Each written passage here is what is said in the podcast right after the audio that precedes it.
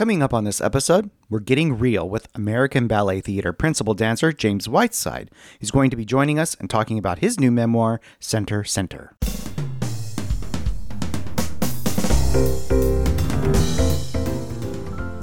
Welcome to episode 332 of the Big Gay Fiction Podcast, the show for avid readers and passionate fans of gay romance fiction.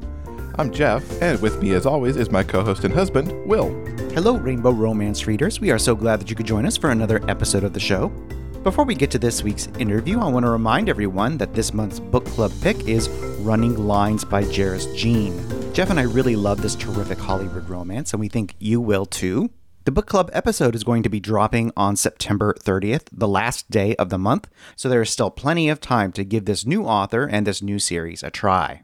I also want to quickly mention that a previous book club pick, Romancing the Rough Diamond, which we featured last May, is now available in audiobook. I'm going to continue to recommend all the books in this particular series. I loved every single one of them. There's Romancing the Rough Diamond, Romancing the Undercover Millionaire, Romancing the Ugly Duckling, and Romancing the Wrong Twin. As you might be able to guess from those titles, these are real trope heavy, sweet and sexy romances written in that distinctive Claire London style where nice guys find themselves in utterly ridiculous situations, and as they try to extricate themselves, romantic hilarity ensues. Romancing the Rough Diamond is narrated by friend of the podcast Joel Leslie. If you haven't yet sampled these romance classics by Claire London, we hope that you'll give them a try. I've actually been thinking about going back to Romance Romancing the Rough Diamond because I want to hear Joel do that book. I just mm. think he's going to be so good at it. He and Claire London already are a match made in heaven. This is not the first book he's done with her. Uh, I got to figure out how to get that into my reading schedule sooner than later. Yeah, like I said, all the books in this series are true gems, and if you need a feel good pick me up, this series will definitely do the trick. So, this week we've got a little different interview than usual. We mentioned recently that it's been a summer of memoir for us, and we could not pass up the chance to talk to James Whiteside when the opportunity presented itself. Here on the show, we are always talking about our theater experiences, including trips to see American Ballet Theater. So, this interview is a great coming together of our love of books, our love of dance, of theater, and talking to writers and creatives. We've seen James perform a number of times and have been a fan for quite a while. And as we discussed when we reviewed Center Center back in episode 330, we really enjoyed reading about his life. We hope you enjoy our discussion with James as we find out how he chose the stories he wanted to tell for this memoir and how he balanced the happy, sad, and funny into a wonderfully compelling read. James, welcome to the podcast. It is really amazing to have you here. I am so happy to be here. Thank you so much for having me it's a wonderful intersection of the things that we talk about here on the podcast, even though you haven't written fiction. well, you know, there might be some elements of fiction in the book, some fantasy elements, you know. I will be talking about your take on a musical as we kind of go through some of this. So, but your memoir, your very first book, Center Center, just released in mid August. Tell everybody about this book, as we can see here. Uh, that actually carries this tagline a funny, sexy, sad, almost memoir of a boy in ballet. Okay, this book has been 37 years in the making, and I wanted it to be a sort of full experience, not just ballet, because I'm a principal dancer with American Ballet Theater. I don't just want it to be about ballet, I wanted it to be sort of a human experience, you know, the coming out story, the dating, the friendships, the the family, the losses, you know, everything rolled into a, a strange and interesting little package. It's interesting you put it that way because not only are there your stories, there are some amazing illustrations in here too that just bring it more to life. How did the illustrations come to be a part of it? I've always known I wanted to write a book. And then I actually read a book called Boy by Roald Dahl with beautiful illustrations. The, the book is a collection of stories from his childhood. It's like about school and his friends and blah, blah, blah, whatever. And the illustrations are so fabulous. And I thought to myself, if I'm going to write something, I need really evocative, strange illustrations. I like the sort of almost grotesque nature of the illustrations in, in things like Alice in Wonderland and, and the Roald Dahl books. So I had a friend of a friend, and his name is Teddy O'Connor, and he's an illustrator and uh, animator for Rick and Morty, which is an amazing adult comedy show on Adult Swim. And I said, I really want you to do this. Like, I know you're super busy doing Rick and Morty and Solar Opposites for Hulu. And please, please, please, please do the illustrations for my book. I know you'll crush it.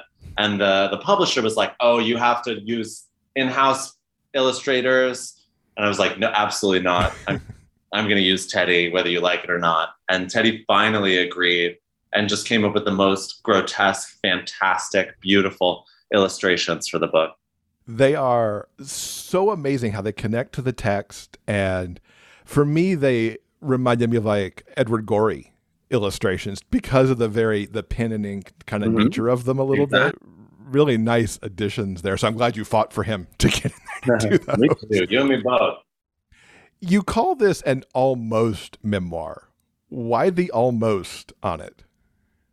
I am not an old man. I am not, you know, close to death, hopefully. You never know, YOLO and all that. And I wanted it to have elements of fantasy in it and different ways of telling my story. So each chapter has like a little something extra.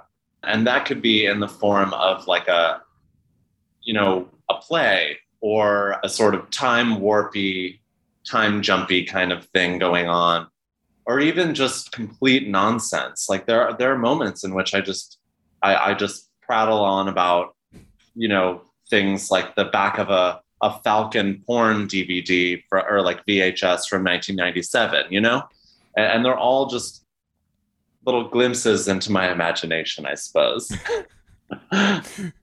so there's a little maybe fictiony element that wanders through here yes. a little bit, but all rooted in your life. Yes, absolutely. And there's such an array of stories. I mean, you talk about your early ballet times and how you became a principal dancer at ABT. There's a chapter on the pets that you've had, details on your parents, your boyfriends, as you kind of mentioned, an airline experience from hell that I like both loved and was horrified by. what was your process to pick the stories from your life to build the narrative of the book? I knew I wanted the book to be a non chronological collection of essays. So I essentially just looked at all the things I've done and things I've experienced and picked out experiences that would translate well to like a cute little story, basically. Like it, it ranges from the death of my mother to like a really shitty travel experience, pardon my French. So I, I just wanted to explore things that I thought would translate well. I always ask fiction writers what their favorite scene was to write. This is a very personal book. And so this could be like the worst, most unfair question ever. But is there something in here that really stands out as like a favorite scene or moment? I have two. One is perhaps the scene of the death of my mother. And another is in the final chapter, the scene in which, how explicit can I get here? Like, Extremely. Be as okay. explicit as you want. so the in the last chapter, there's a scene in which, you know, in in my early 20s, my friends and I and all went to the West Coast for a little, you know, friend trip. And we end up partying, et cetera, et cetera. And I painted a scene in which my friend and I were in a studio apartment watching our other friend have sex with this guy while we were eating Taco Bell, just like giggling at them. And that was really amusing for me to write about. and I think what you just talked about there really shows the true range of the stories that within a few pages you're talking about this profound moment of the death of your mother and where you were in your life at that moment. And that's one of those moments where it really like clenched uh, my heart because of what you went through there. But then there's like this other uh, pretty ridiculous moment happening, you know, towards the end of the book. How did you decide the order in which to organize these very individual, very different essays? Yeah, it's, I mean, it felt a lot like I had made an album of music and was trying to figure out the order of the songs. And the most important thing for me was to have the emotions flow properly. So I didn't want it to be funny, funny, funny, sad, sad, funny, funny, absurd, absurd. You know, like I wanted it to be like a natural flow from emotional atmosphere to emotional atmosphere. And I worked really hard with my editor, Gretchen, on the order, which, in my opinion, really should feel like the best playlist you can imagine. I like how you connect that because you've also got your side as a musician where you're creating music. And so that piece of your creativity flows back over to the book. It's all the same world. You know, it's all this art expression business. It's all part of the same brain. One of the things that really struck me here is some of the time and attention that you gave to body image mm. and how you talk about that you don't have a ballet body and what is considered a typical ballet body and how you turn that into at least what to me read like as an advantage for you and you even kind of adopted RuPaul's famous line around that. I really thought this was powerful. What do you hope readers pull away from that section as we're such a body obsessed culture? I viewed myself as not having a suitable ballet body, which I know now is complete and utter nonsense. I had gotten it into my head that my knees were too bent and my feet were too flat. My hips were turned in. You know, all these little nonsense things crept into my psyche and sort of hindered my confidence. So as I got older and I learned more about what it is to be an artist and what actually matters and how it's the uniqueness of a person that makes you a memorable artist. I was like, oh, I absolutely have a suitable ballet body. I'm being insane and I have to use my brain to become a better dancer. You know, it's not an outside in thing, it's an inside out thing. How do you think the young man that James was when he started going to the summer intensives would view the book that has manifested itself many years later. Oh my gosh. I mean, I'm already feeling like heart palpitations from knowing that people are actually going to read this. I, I, wrote it ignoring that reality. And I cannot express how surprised I am by my own life at times. I look at the opportunities I get and, and the life I lead, and I am I, I don't know. I just can't believe how lucky I am. And I know it's trite and absurd, but I've always been a little delusional in a productive way. And I, while I had big dreams and big goals and all that stuff, I couldn't have predicted my own fortune. Yeah, I'm, I'm really just thrilled. And I like how you keep presenting, I'll call them essentially life lessons for folks. I look at the, the passage in there about as you initially were a, a principal dancer in Boston and how that transition over to ABT happened. And you stood your ground that you weren't going to go backwards as opposed to just making the leap. And I think lessons like that are important for people to know that you don't just have to take something, you can actually strive for what you want too. Yeah, it's it's interesting to me like not a whole lot of people have read the book yet. In real time it comes out tomorrow and the people who have read it often mention that moment to me. It's so funny because I've never really considered it. It didn't feel like this big, I don't know, dramatic thing. Uh, and I'll just give you a quick overview of what happens. So, I was a dancer with Boston Ballet for 10 years. I made it up to the rank of principal dancer. And American Ballet Theater in New York City was always my dream company. And I was having a wonderful career in Boston, but I wanted to audition for American Ballet Theater. And so during a Nutcracker season, where we have, you know, one day off and it's really rigorous and wild performance schedule, I took the Hua bus to New York City, slept on my brother's couch in the Lower East Side, woke up early, went to ABT Studios in the Flatiron neighborhood of Manhattan and took a ballet class with the company in hopes that they would offer me a contract. I sent along my resume and my headshot and some videos of me dancing. And after the class, the director offered me a soloist contract in the company. I had already been a principal dancer with Boston Ballet, and I was willing to take the soloist contract to go down a level to join my dream company, in New York City. So I was thrilled. This was an amazing opportunity. I was so excited. I went back to Boston, finished the run of the Nutcracker. I got a call from the ABT director saying, Listen, James, we cannot have you come as a soloist. How do you feel about coming as corps de ballet, which is two ranks down from principal dancer? So I was a principal dancer going all the way back down to the base rank. It's like you're the CEO and then all of a sudden you're the intern. I was not thrilled and I said I'd think about it. And I called back and I said, I have worked really hard and I, I just can't, I can't do that. I'm disappointed and I'm sorry, but I just can't do it. And about 20 minutes later, the director called me back and said, All right, soloist it is. And that was that.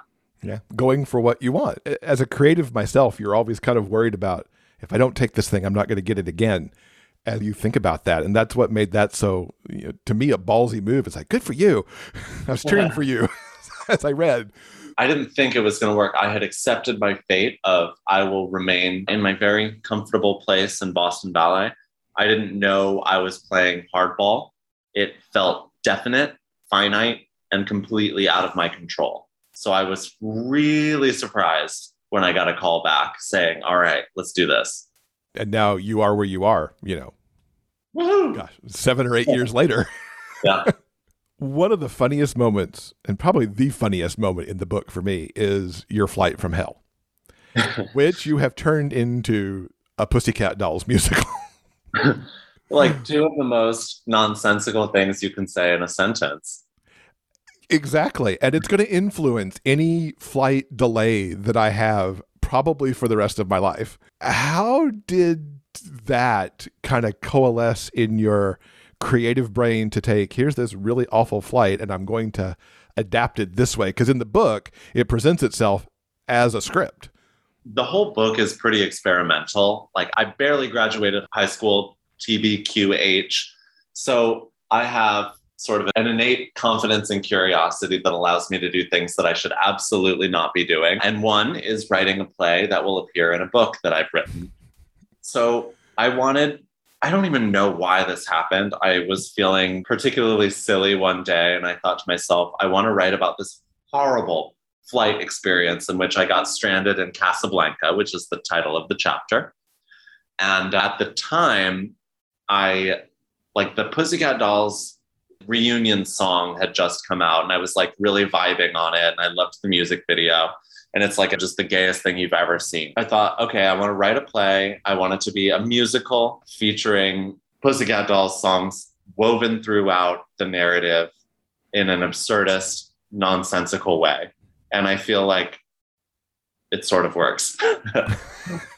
totally does. And from my point of view, could this just be your next vanity project, please? this thing oh my gosh. Could you imagine? I mean, just I'm gonna have Nicole Scherzinger call me and I'll say, Well, do you want to make it? Because yeah, I mean, one of the other chapters in there too is about your vanity project. The trials and tribulations of, of putting that together. I think it's another look at how creative life can go in so many different ways. In this case, just making you very, very, very ill as you went along. oh, yeah, that was trying. You've got so many creative outlets. And in this book, you talk about James as dancer and choreographer. But you've also got JB Dubs, the musician. And then there's Ühu Betch, who is a drag queen. And now you've got writer James. How does it feel to have yet another side of you kind of out in public? You know, it's so strange to cut these little pieces of me into separate entities I I think I separated JB Dubs and Ühu Betch from my ballet persona early on because I was scared of I, I don't know, I was scared it would negatively affect my ballet career and my ascension in the ballet world.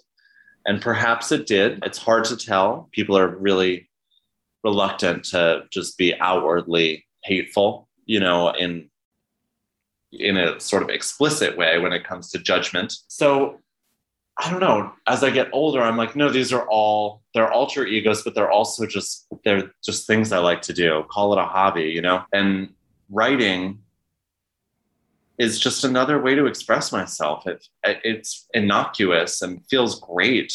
And I feel free to, to explore what I've got going on in my mind. And it's interesting with the cover too, that I didn't realize until I actually held it because you can't quite get it in the thumbnails on like mm-hmm. Amazon. But this is you obviously in a dance position, but you're wearing this most amazing sparkly dress. Oh yeah. Which I adore. you know, you can kind of see the melding of your personas even coming together in the book cover. Can I talk about the book cover for a second? Absolutely. So there's this artist that I really like. His name is Daniel Clark, and he's a digital painter. And I did not want to have just like a weird, strange photo of myself, like a super close up of my face on my book. I just couldn't do it. And I thought, you know, I want to have an artist do something for the cover. And so I contacted this artist, Daniel, and I said, I love your work. I would love to have you adapt a photo of me into a painting. And so he picked this great photo of me in this sparkly dress and in a pair of Converse. And when he sent it to me and the and the publisher, we were like, "Yes, this is great." And then the cover designers did wonders with background color and font and everything, and I'm really happy with it. Yeah, it's very distinctive and bold. And, you know, even the back cover where Sub might go with a standard headshot, of which there is actually one of you on the back flap. But then there's this other dance pose of you essentially naked. Did he also do the back, back cover? for fun? Yeah, the Did same artist, the back cover. Yep. And that's based on a photo that Mike Ruiz took uh, a couple of years ago. Do you still adopt your musician and drag personas now? I couldn't quite get that from the book if these are still very active personas for you even in, you know, 2021. Oh, absolutely. So in 2020, I actually released an album of music as JB Dubs. It's called Bodega Bouquet, and it's as gay as the day is long and very fun and sexy.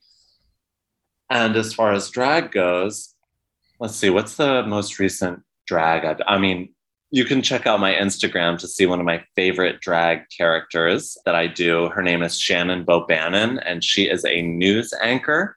And she reports on everything from, you know, the weather to, you know, what's going on in the news and does little exposes here and there. And she is pure nonsense.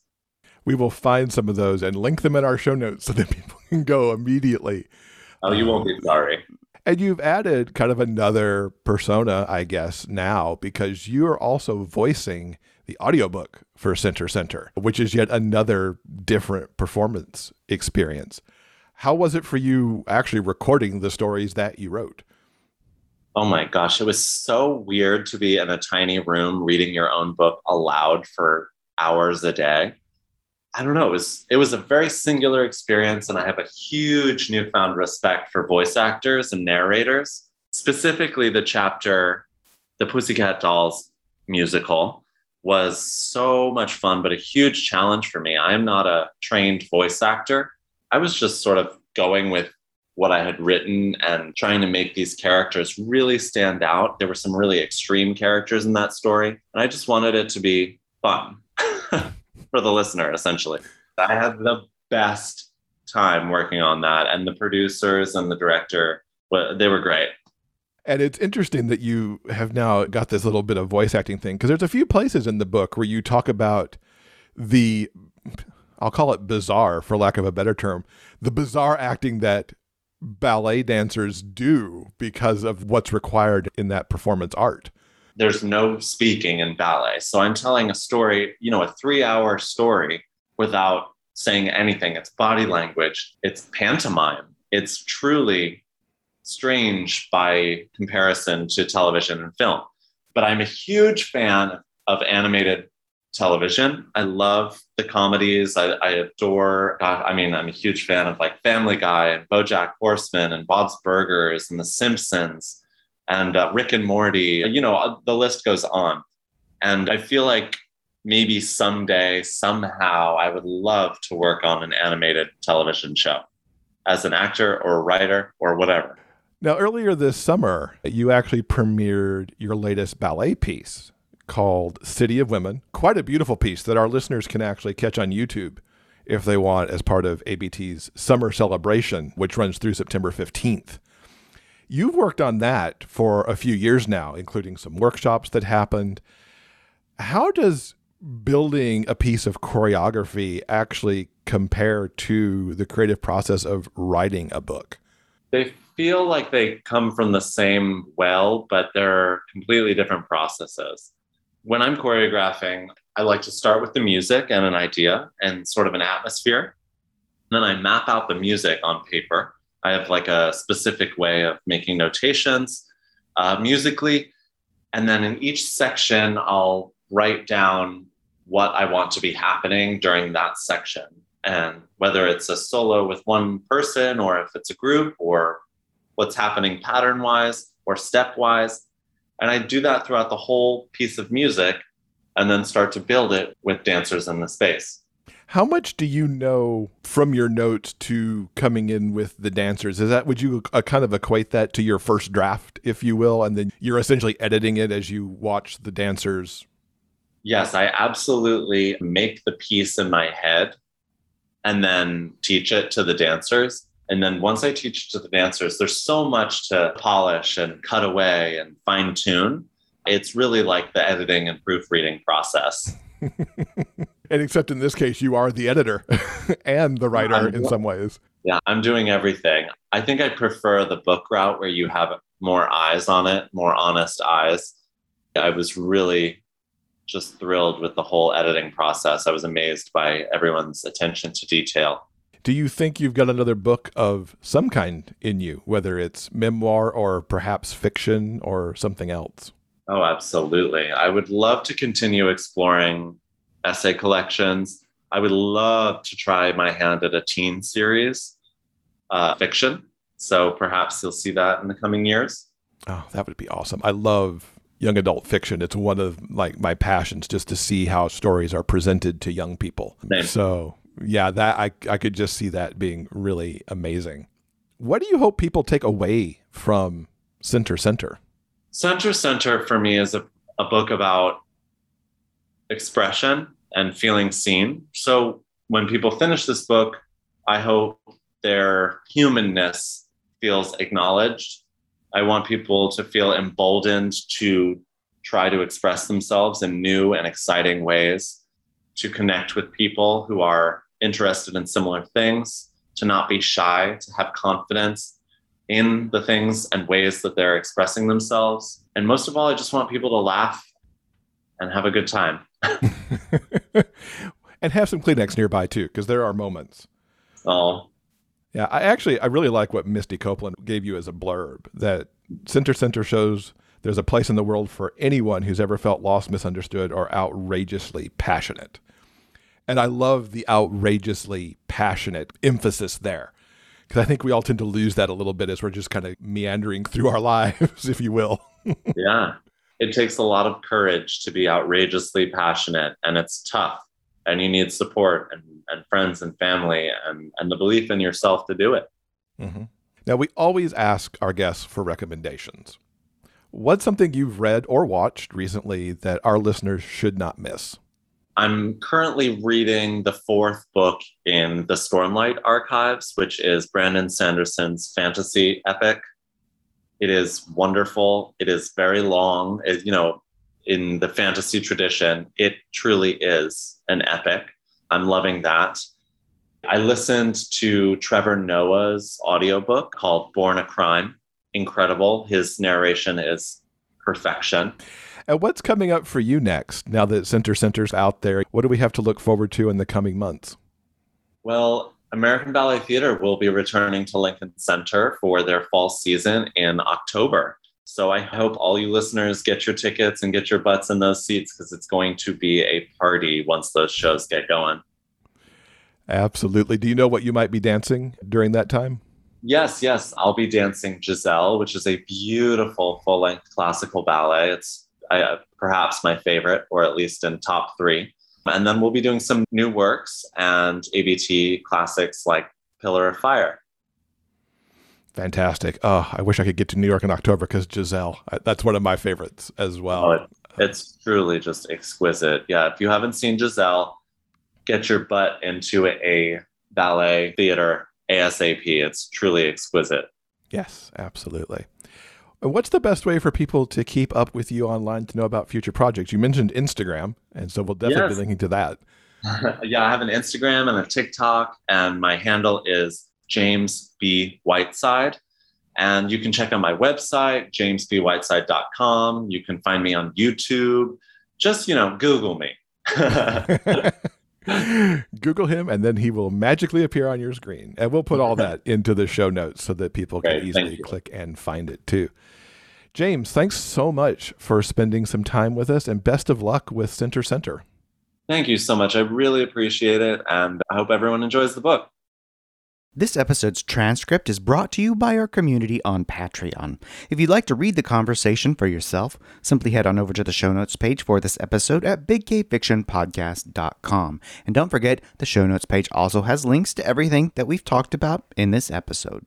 And thanks again to James for coming on the show. I have to say, as many interviews as I've done for this show over the years, this had to be one of the most intimidating ones. Not only did I want to keep my fanboy side in check, but I'm so used to talking about fiction that I was a little freaked out deciding on how to ask questions about a memoir.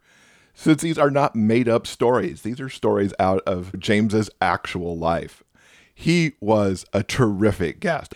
And I do think the interview turned out good, but as I was recording it, I was just hoping that I wouldn't make some horrific blunder with all of this. So, yeah, a little behind the scenes there of the podcast for you.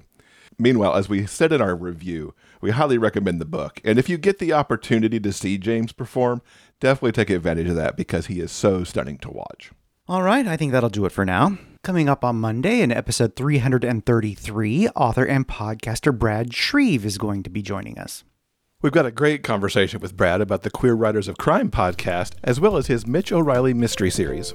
On behalf of Jeff and myself, we want to thank you so much for listening, and we hope that you'll join us again soon for more discussions about the kind of stories we all love the big gay fiction kind.